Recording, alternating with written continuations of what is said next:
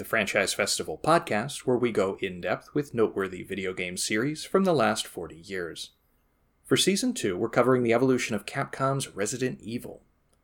You can find us online at franchisefestivalpodcast.com or follow us on Twitter at franchise underscore fest. If you like what you hear, please leave a review on iTunes or consider funding us at patreon.com slash franchisefestival.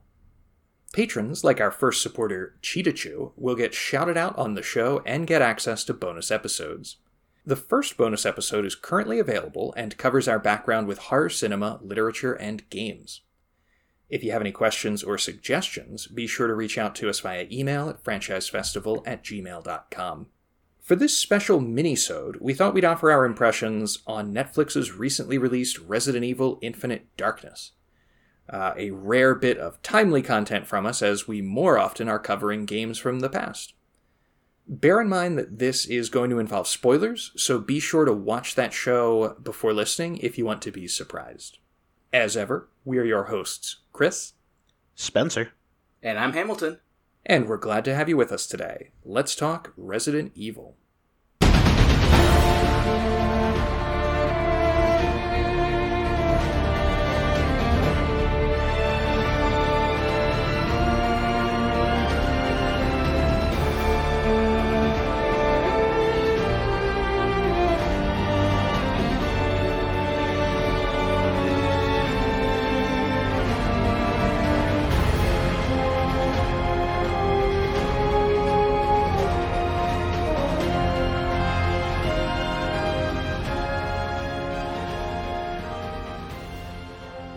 So, Resident Evil Infinite Darkness was just released uh, about two weeks ago at the time of recording. We're recording this on July 17th, 2021, and this show came out on July 8th, 2021. It's a four episode CGI miniseries set between the events of the video games Resident Evil 4 and Resident Evil 5. So, this uh, four episode miniseries um, involves a bioweapon attack on the White House um, a civil war in a fictional country named Panamistan, um, or Penamstan. Penamstan. yeah, it, it uh, Spencer and I were talking about this. It seems to be kind of carved out of uh, like Nepal, Pakistan, and Afghanistan. It's right there on the border of China. So characters returning to this are Leon and Claire, who are voiced by Nick Apostolides and Stephanie Panisello, uh, respectively, from the RE2 remake. Yeah, these two are just a hoot. Um, they pop up a lot on uh, like social media and so forth. Just before the pandemic set in, um, they were attending like conventions dressed as Leon and Claire from the Resident Evil 2 remake. like they're they're kind of all in on these characters, and they they've just done a bang up job. I know some different actors have voiced these characters over the years, but uh, Apostolides and Panisello really kind of sell Leon and Claire uh, very effectively they they both kind of make the characters. You can kind of tell when you're watching the miniseries that they really do love their positions. Infinite Darkness also introduces uh, some new characters. Uh, most notably, we have Shen May and Jason. Jason is the sole surviving member of the Mad Dogs. Mad uh, Dogs. Mad Dogs. They were a U.S. military unit um, active in Penamstan uh, that we kind of follow throughout the series, and they sort of discover and get infected by uh, the zombies, the bioweapon, in their time in Penamstan. This show was produced by TMS Entertainment. They've been owned by Sega since 2010. Uh, they have a great reputation. Uh, they're known for making you know things like Lupin the Third, Little Nemo, and Akira. They're really good, which was surprising to me that they were involved with this because I think the animation in this is terrible.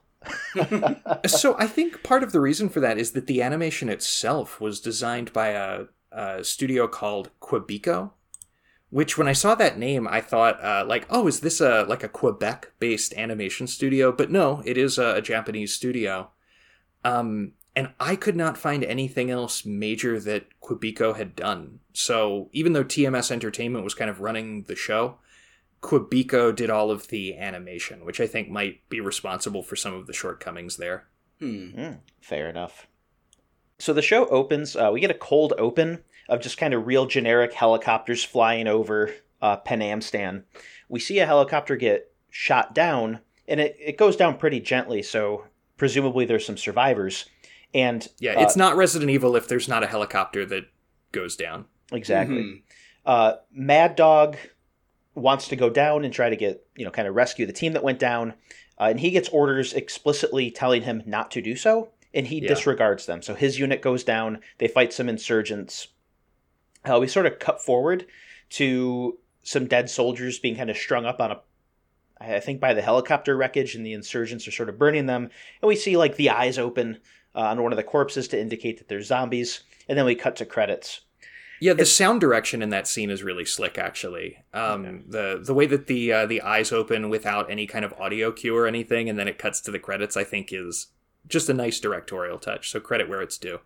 Yeah, um, I went into that scene a little bit in detail because that's an important one.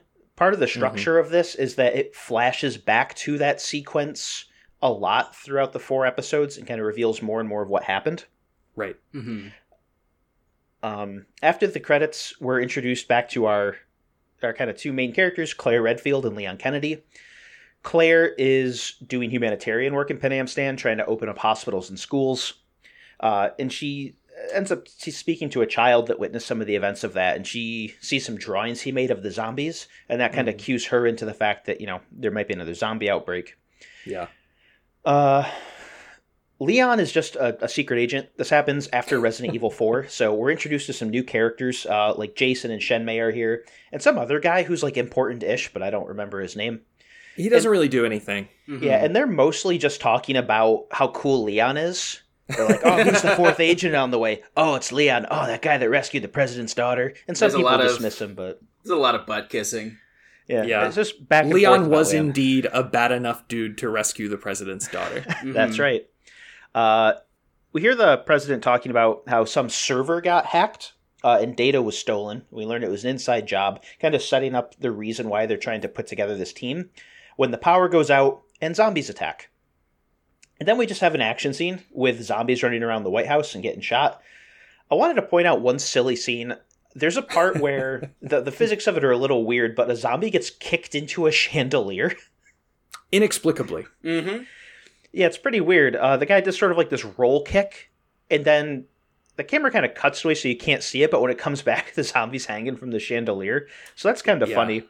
Yeah, it's real goofy. Also, Mhm. these zombies are fast for some reason, Yeah, they uh, run. in contrast to any other Resident Evil zombies. Th- They suspect that China might be behind this because the data that was accessed uh, had to, you know, dealt with research on like a Chinese bioweapon development facility. Yeah. So they stick the whole team onto a sub to send to China. Leon flirts with Shen May because, you know, of course, It's Leon, is going to. Yeah. uh, more flashbacks to Penamstan where we see zombies kill everybody. Uh, and that's the end of the first episode. Just kind of like setting everything up. Uh, episode two, we have a cold open where we see Jason kind of walking into a real creepy house with a bag full of medicine and then we Mhm. see an empty bed. Then we get credits, so that's kind of, uh, I guess that's our first not so subtle hint that he's involved with the zombie stuff. There's a scene here I really love because it's Mhm. trying to give exposition to the watcher to let you know like what's going on in kind of the history of this Penamstan conflict. yeah. But the way it's delivered is funny because it's delivered to us by Claire. I think she's in like a motel and she's like doing research and doing the whole you know beautiful mind thing where she's like putting like putting the pins in the wall in the articles and trying Right. to map out this Mhm. conspiracy. And so she's just on a bed pulling an all nighter watching these YouTube videos of like uh, like news stories talking about and outlining the whole timeline of the Penamstan conflict. and it's funny because she was there doing humanitarian stuff, trying to rebuild after this war. So it's just she knows this stuff, right?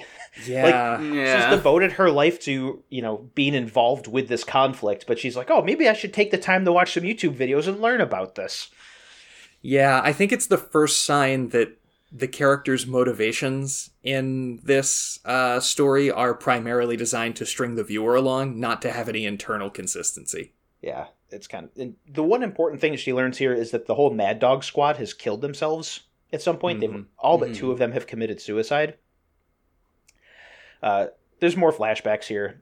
We get another funny scene in the sub with Jason and Leon.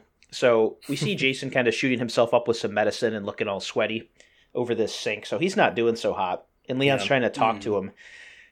And there's some generic dialogue here, but this is the first uh, time we see, we hear a line of dialogue where Jason looks at Leon all serious and goes, Did you know that the root of terror is fear? yeah, he's really on that the entire series, and th- that I don't get. I'm like, you're It's trying the- too hard. It's so insightful. Oh, it's so stupid. And whoever wrote it, who apparently the writer director, was so proud of that line. They that, were. that that little bit about fear leading to terror is just constantly said over and over for the whole rest of the series. And if I could just go on with that for a second, Yeah. I mean, we'll go more into uh, our stuff with impressions, but it's just like I just, I've never, I can't say I've never, I haven't seen something in a long time where they take something and just go nowhere with it. It's one line that they just think is badass, and he keeps saying it over and over, and there's no real root as to why he says this. it felt very uh, it felt very JRPG It- and not like there's a lot of great JRPGs right but it felt very um like badly translated JRPG like it, it took me back for some reason to Final Fantasy 13 Yeah. where um you know there's just there's a handful of like themes quote unquote themes. Mhm. and the characters just sort of repeat the theme line every hour or so. And like that that's enough to be insightful or something. And of course it's not. You know it, it means nothing And I mean, like, as we'll probably go into, or Spencer will go into in a moment, a little bit more about his backstory, because it is important to him as a villain. I don't know that it is important to his backstory as a villain. We'll talk about it as it comes up, but Jason's motivations seem really mixed in this. But after that little bit, we uh, we find out that zombies have made it onto the sub, and we see Jason and Shen May uh, kind of kill the crew. They kind of sneak back into the engine room and slit their throats. Uh, Yeah. So kind of cluing us in that they've got ulterior motives here. So at some point, Leon goes back uh, into the room, and we see we see uh, it almost looks like a chest burster scene with the corpses, where we hear something moving around inside of the bodies, and we see like their Mhm. clothes like uh, kind of pulsing yeah and these zombie rats shoot out. Uh, they're real like cartoonish, like hair all standing up on end, so they almost look like hedgehogs and like these blacked over eyes, and they're very aggressive. Mhm. Uh, they kind of and reminded me of Dark Souls rats yeah, and they form this swarm and kind of come after Leon, and we get probably the best one-liner in the entire series, where Leon just Mhm. goes, "I wish I had some cheese." yeah peak Leon so that kind of stuff is like great because that's what Resident Evil's kind of known for. right. But the tone for the whole rest of this show is so self serious. yeah So then the sub starts a self destruct sequence. Again, wouldn't be Resident Evil without our protagonist trying to escape a self destructing Mhm. thing of some sort. Yep. Mhm. Uh, the sub blows up, and we see Leon, uh, Shen May, and Jason escape on like a little mini sub, and they end up in Shanghai.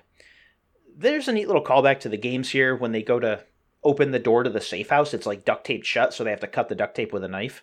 Oh, I didn't think about that being a callback to the games, but yeah, that's the same thing that happens in Resident Evil 7 and Resident Evil 2 Remake, isn't it? Yep. Very cool. Yeah, and at this point, Leon sees some knife on Shen or blood on Shen May's knife, so he he suspects that they killed the crew. Yeah. Mhm. So in this, we get a safe house scene, and this is another. There's like a cadence to this whole show, which is just like an action scene, and then a bunch like an excuse to vomit some exposition, and then action scene, and then exposition dump. Mm-hmm. So we just had our sub action scene, so now we have our exposition dump. Uh, I guess Shen May went out for groceries, so she comes back with the groceries, and she's kind of eavesdropping on a conversation. Now I know that the um the graphics you felt were, fa- were fairly terrible, and we'll we'll get into that. But I I love the facial expressions during this uh during this conversation between Jason and um and Leon. And uh by the end of it when they get into the fight, like Yeah. the the waiting period I think was done really well because then like Jason has this uncomfortable smile and yet like okay and then Leon kind of is smirking but also slightly turning his head I, I don't know why I noticed things like that, but I was like, that's a very, very interesting thing. It's not just this dumb shootout. It's actually like two people trying to read each other. Yeah, it's very inconsistent. Like there are there are portions of this show that the characters look like um you know, maybe like Xbox 360 era CG cutscenes, and Mhm. then there are portions of this that are like not quite Pixar level, but like a really top notch level of uh, of facial expression and motion capture. Mm-hmm. and it varies radically between them. It's like some of the action sequences are pretty well done. I really like the uh, sub action sequences. Um, but yeah, this this safe house scene is probably one of the better scenes in the show. Uh, I think for exactly the reason that you mentioned Hamilton. Mm-hmm. It's uh, it's it gives exposition, it gives character beats, it's got a little bit of action, and it's really well animated. Mm-hmm. But I disagree because the character beats that this tries to give are completely ignored later. Um, like what the the characterization the scene tries to convey is, you know, doesn't go anywhere, and they say some stupid things. So we're sitting here, Leon kind of confronts him. He's like, "Why'd you kill the crew?" And he tells him, he goes, "Shen May and I have like another. We have an ulterior, an extra mission here. We're trying to get proof that uh, the U.S. government is part of a huge conspiracy. Do you want to be part of this?" And Leon gives some quip. He goes, uh, "Oh, so it's treason then? I'll be sure to include that in my report." and Jason responds with, "It won't do any good. They'll just cover it up. You know how good they are at covering things up." Which sounds dramatic, but it doesn't make any sense. Like, what are they going to cover up? Leon didn't agree to help with Mm. the conspiracy. Handing them in would be the thing they want him to do. Cover what? What? yeah, I'm not Yeah, gonna argue. you're- you're yeah, like I'm not gonna argue right the about that, story yeah. part. I was just purely going by the uh the facial expressions. Yeah, like tonally, I think this worked. Tonally, I thought it was good. the tone feels on point because it seems like the tone is all that was considered. Like the writers sat in a vacuum right. and just tried to think up of almost like sc- they, they tried to. It was like they visualized screenshots and very in like short uh, sections of text that sounded serious Mm-hmm. and then included that without like any greater context around any of these conversations. That's what this whole thing seems like. It seems like a series of like individual scenes that someone thought sounded cool in a vacuum all Hmm. stitched together. Oh, this is definitely just like one giant first draft. Yeah. Yeah. There was no editor. There was no final draft. They just, you know, when you're going through something, you're just like this scene. Well, I need something for this scene. Uh, and like later, somebody, you know, quips and uh, or chimes in, and they're just like, "Does- "Does that sound right?" They're just like, "No, no, no. It's it's just to fill the the thing for now. We'll go back." And they just Yeah, don't. it's fine. It's fine. Yeah, we'll Right. fix it in post. And they just Yeah. forget for every single scene. Yeah. Yeah, I think those two observations are very apt. Uh, this this is clearly this shows a bullet pointed list of cool moments strung together with nonsense, hmm and it is Yeah. also plainly a first draft that never received any meaningful edits. Um, and then this little exchange sort of wraps up with Leon going, "Where's your proof?" Even though Jason just told him he's here to get the proof. So proof? I don't know. Yeah. It- yeah, that was Yes. That so was. Leon shoots Jason. Uh, and we walk away, and we get the camera pan over to show his like lifeless body with a bullet in his chest, which you know tells us he is, of course, coming back. Yeah. So we're at the halfway point. It's going to get faster from here because like less things. Ha- a lot happens in episode three. nothing happens in episode four. Yeah. Mhm. Um, so cold open on this one is Claire investigating a spooky house. She's trying to track down the other surviving member of the Mad Dogs that's not Jason, uh, and she finds that you know there's empty injectors kind of uh, on the floor, and he's killed himself. So that only leaves Jason left. Uh, we cut back to Shen May arriving at some big mansion. She like checks behind her to make sure she's not being followed. So you know, of course, Leon followed right behind her. You know, Yeah. Leon's a pro. Uh, we get an exposition dump here where we learn that Shen May's little brother uh, is was turned into a zombie by the U.S. government. He was on some like special mission um, that the Mad Dogs kind of stumbled across, and she was working in the control room at that time, so she kind of saw this whole thing happen. So that's when she sort not quite defects, but she splits off and meets up with the Mad Dogs and concocts this plan with Jason to try to expose what happened. hmm Mhm. So her brother, he, he lost his arms and legs, uh, and he was rescued by the Mad Dogs and brought back. They got bit by zombies in an attack, so he gave them their inhibitor, the inhibitors that he had, and that kind of tells us that he was in the know. You know, this was a Mhm. thing that knowingly happened. He went in pre-infected and had this medicine for himself. Uh, but for now, we see his body. He's hooked up to a bunch of machines. They've got him kind of on like life support. They they've just got the her his her zombified brother just kind of in stasis. Yeah, and he doesn't look Mhm. like other zombies either. He has this kind of like crystallized look to him. Yeah. Yeah, like I don't know if it's a new strain or what. An interesting idea that goes nowhere. Yep. Again, It's revealed to us at this point that they're here to get this chip. Uh, each of the zombie soldiers has this chip implanted in them that monitors their biometrics and collects their combat data. Thank goodness for combat data. Where would we be without combat data? Blessed combat data.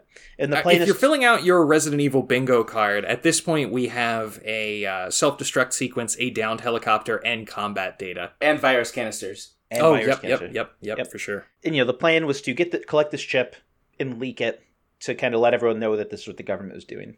So now that the exposition's over, the house explodes. Why not? Yeah, they attribute this to Jason. They did. Uh, in in a yeah, in a line of dialogue, they attribute the house being blown up to Jason, but it's not clear how or why I was like, or why? anything else. Like, why would he do this? this is the big problem I have with his characterization because the plan to turn against the government and leak this data seems like a perfectly r- plausible plan. Yep. But after the house blows up, Leon just hears the flashback. He hears Jason's voice in his head going, The root of terror is fear. And that's when Leon turns to Shen May and goes, Jason's plan isn't to blow up the conspiracy. He wants the whole world to feel the terror that he felt in Penamstan. And like yeah, and that's what And, like, makes yeah. I'm like, what? That doesn't one. That doesn't make any sense. Like, there's no. We've been shown nothing to indicate that that's what he does want, or Right. why he would take like that more villainous turn. Like, Mhm. I'd buy that if there's a little more setup for it, but it's not. And also, Leon just intuits that and is right from nothing from Because- that little dialogue clip. Yeah. Of course he is. Yeah. I Yeah. hate this goes so, much. Wildly is off the dumb. rails from this moment. I'll, I'll spell it out here. We've kind of pieced this together over the three episodes, but kind of the through the villain through line for this is Defense Secretary Wilson. He o- I think he owns Tricell. That's like the weird umbrella subsidiary from RE5, right? Yeah. I, I don't think he owns it. He's in cahoots with I think Tricell. Tricell is an independent uh, pharmaceutical corporation, but he is working with Tricell and Okay. getting some kind of kickback from it. All right, yeah. So he's got a financial investment in this, and he he claims he helped develop this inhibitor that stops the soldiers from turning into zombies. So his his plan here is he's trying to frame China for these bioweapon attacks to incite a war with China that will allow him to kind of sell these bioweapons to both Penamstan and the US. And then mm-hmm. once they have all these like half zombie soldiers that need a constant supply of inhibitor, he's going to make a lot of money by selling them the inhibitor. Right? He's got a yeah, it's like selling insulin to diabetics. Like he's got a product that will sell regardless of circumstance. And so he's trying to get as many people zombified as possible. Yeah, that that feels right. Like that feels like a little bit of like the, the kind of corporate evil that Resident Evil traffics in. Yeah. hmm The fact that they really force Jason into being the bad guy is what kind of bugs me. Like why why why couldn't Wilson just be the bad guy? Yeah. Yeah. Jason doesn't do anything that they couldn't have had Wilson do, but it would make way more sense for Wilson to do it. Yeah.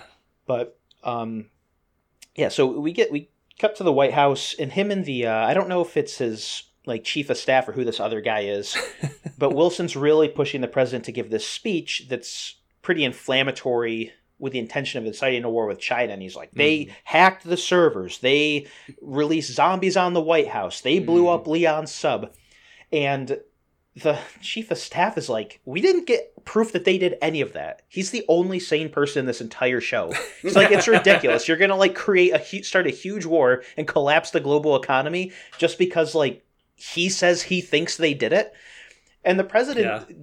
takes Wilson's side. He's like, "Oh yeah, I don't know." Yeah. President Cardboard over here. Like this man, this guy is useless. He's completely. All he does is like stare wistfully out the window ninety percent of the time.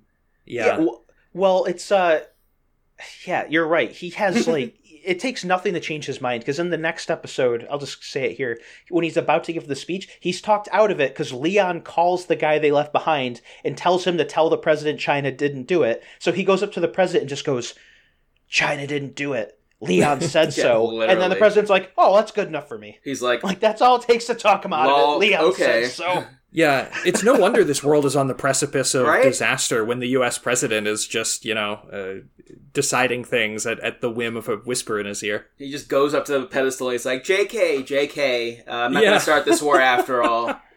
Yeah. Oi. Yeah. Um, and this whole time, Claire's been trying to get like interviews with Wilson because she's, you know, knows something fishy and she's trying to investigate it. So Right. the episode ends with her getting black bagged. Just some secret agents break into her apartment and kind of tase her. Yeah. hmm Now, the final episode, we've got Wilson kind of talking to Claire, and this is where we get the big villain speech where he reveals his entire plan.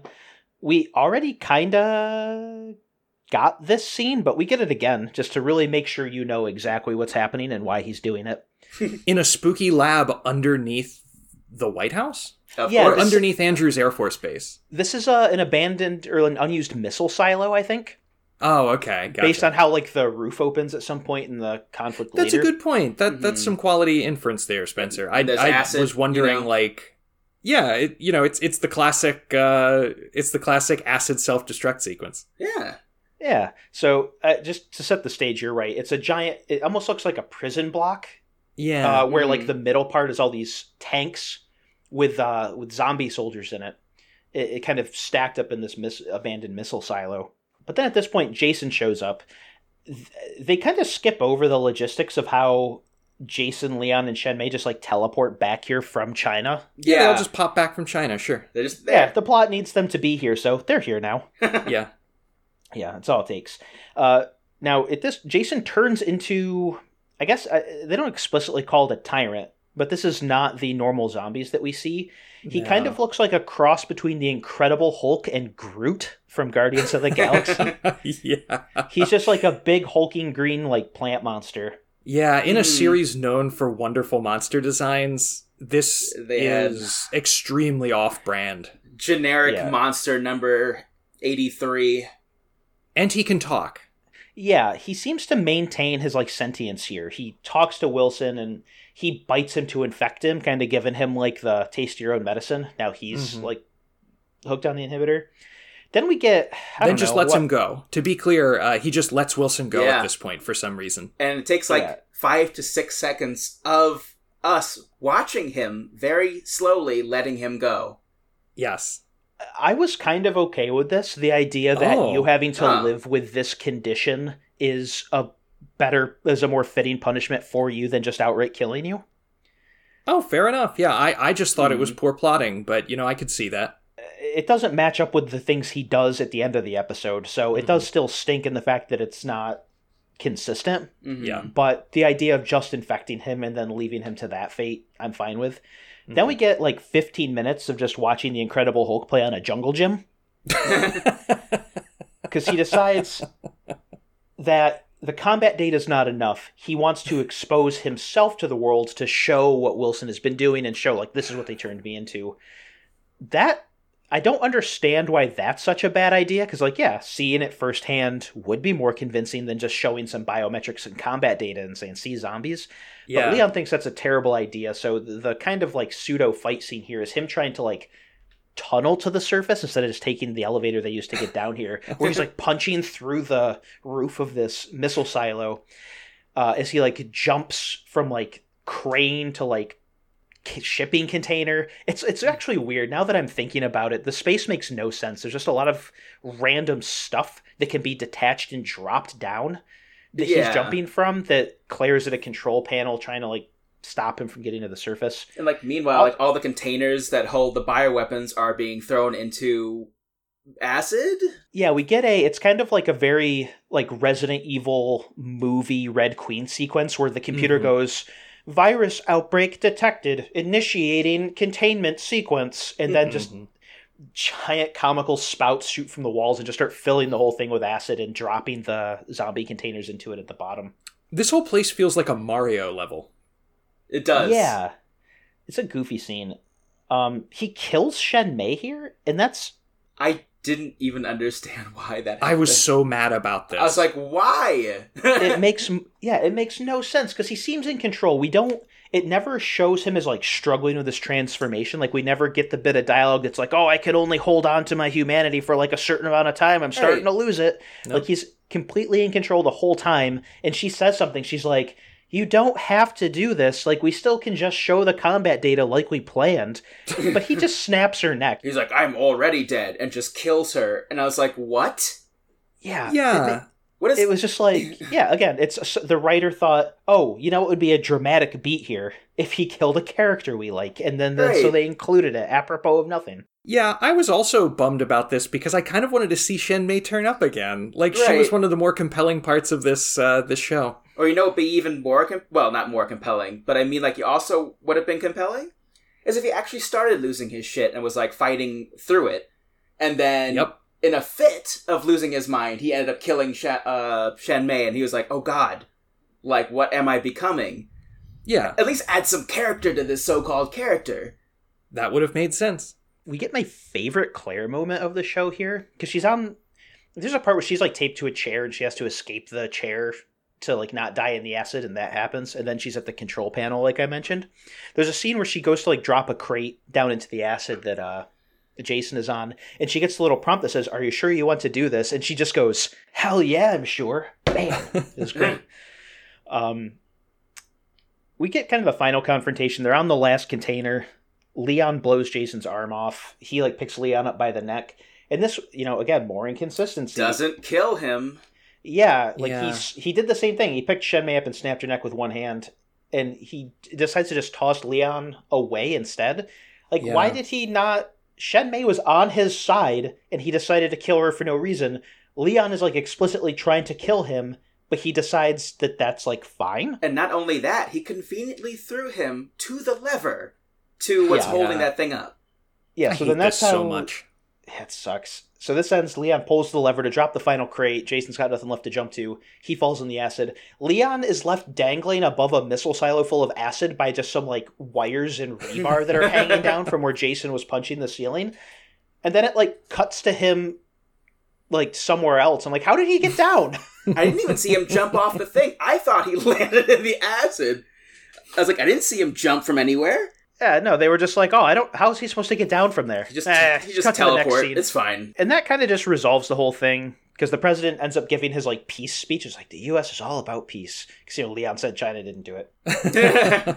We cut to the end where he's got the chip, and they Claire and Leon meet up, and Claire's like, "All right, give me that chip so I can you know show everyone what happened." And Leon's like, "I can't do that." She's like, "What? Why not?" And he's just like, "I'm gonna solve this my way." It's like, what's solving it your way? Everyone that was involved. I mean, I guess he needs to go after Tricell. I was confused too. it's fitting. The last shot of this show is Leon walking up. I guess it's like a driveway or down this road, and it sticks on this for a long time. yeah. But this animation is some of the worst in the show because you can see Leon's walk cycle kind of like stutter and reset with every step he makes. I didn't Like, he notice takes- that. Yeah, go back and rewatch it. Leon takes two steps, and then the walk cycle like just reloops, and you can see the hitch every time it reloops the walk cycle for this like twenty second held shot on him walking down this road. Oh, that's the show in a nutshell, isn't it? Pretty much, and I have to go back and see that. Wow. It's hysterical. Yeah, it's not good. I try not to get angry at my works of fiction very often. You know, there's enough in real life to get angry at. But that scene with Leon and Claire at the end of this, it just doesn't remotely make any sense. I hated The entire yeah. purpose of all of this was exposing that uh, the conspiracy, and Leon kills the one guy who was going to expose the conspiracy in favor of having the chip, and then when he has the chip, doesn't expose the conspiracy. It's madness. It's utter madness.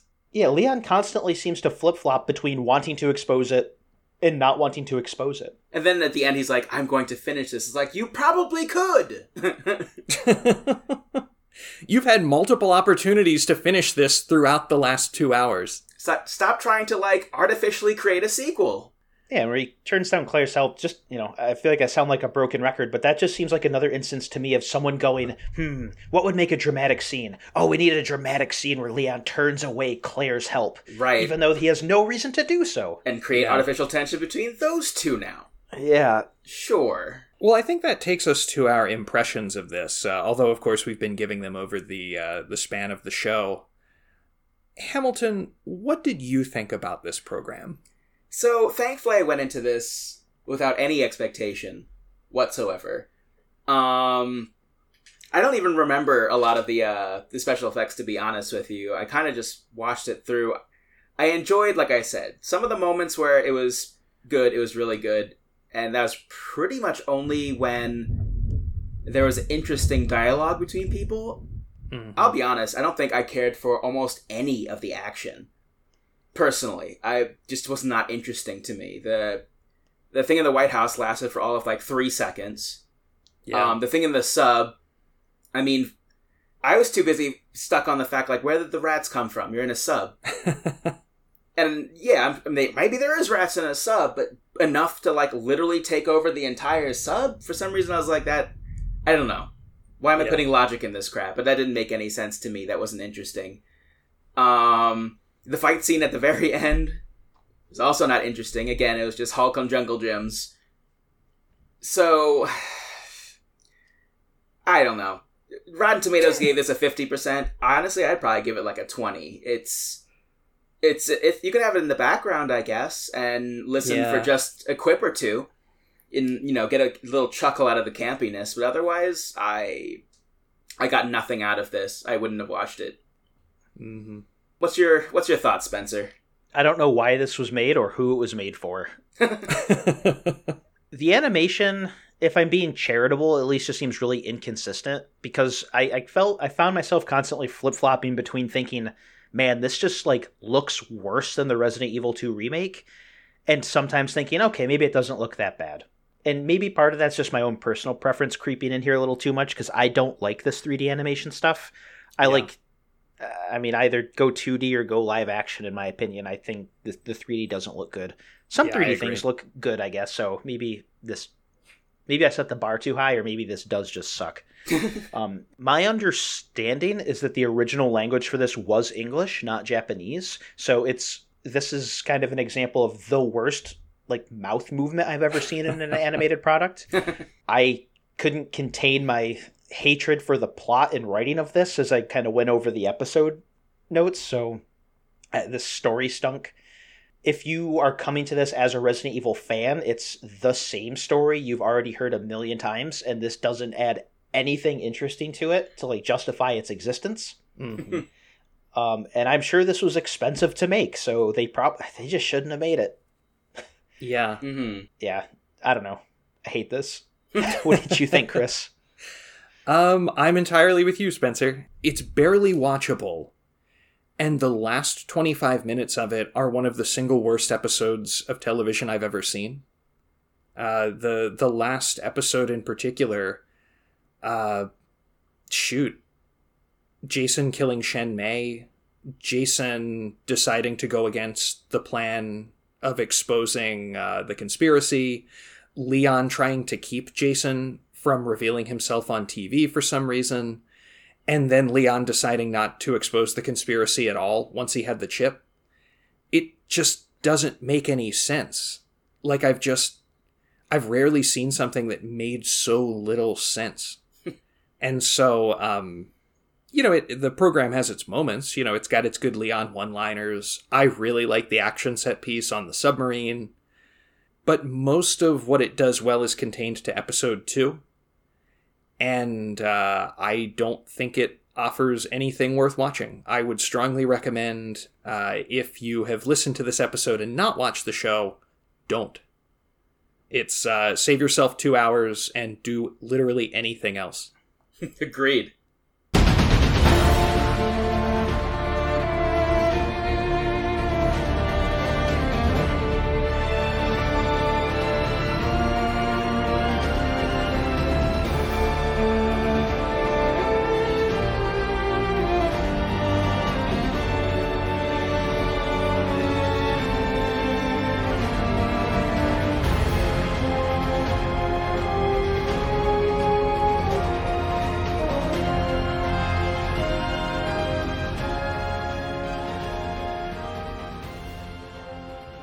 And that's all for Resident Evil Infinite Darkness.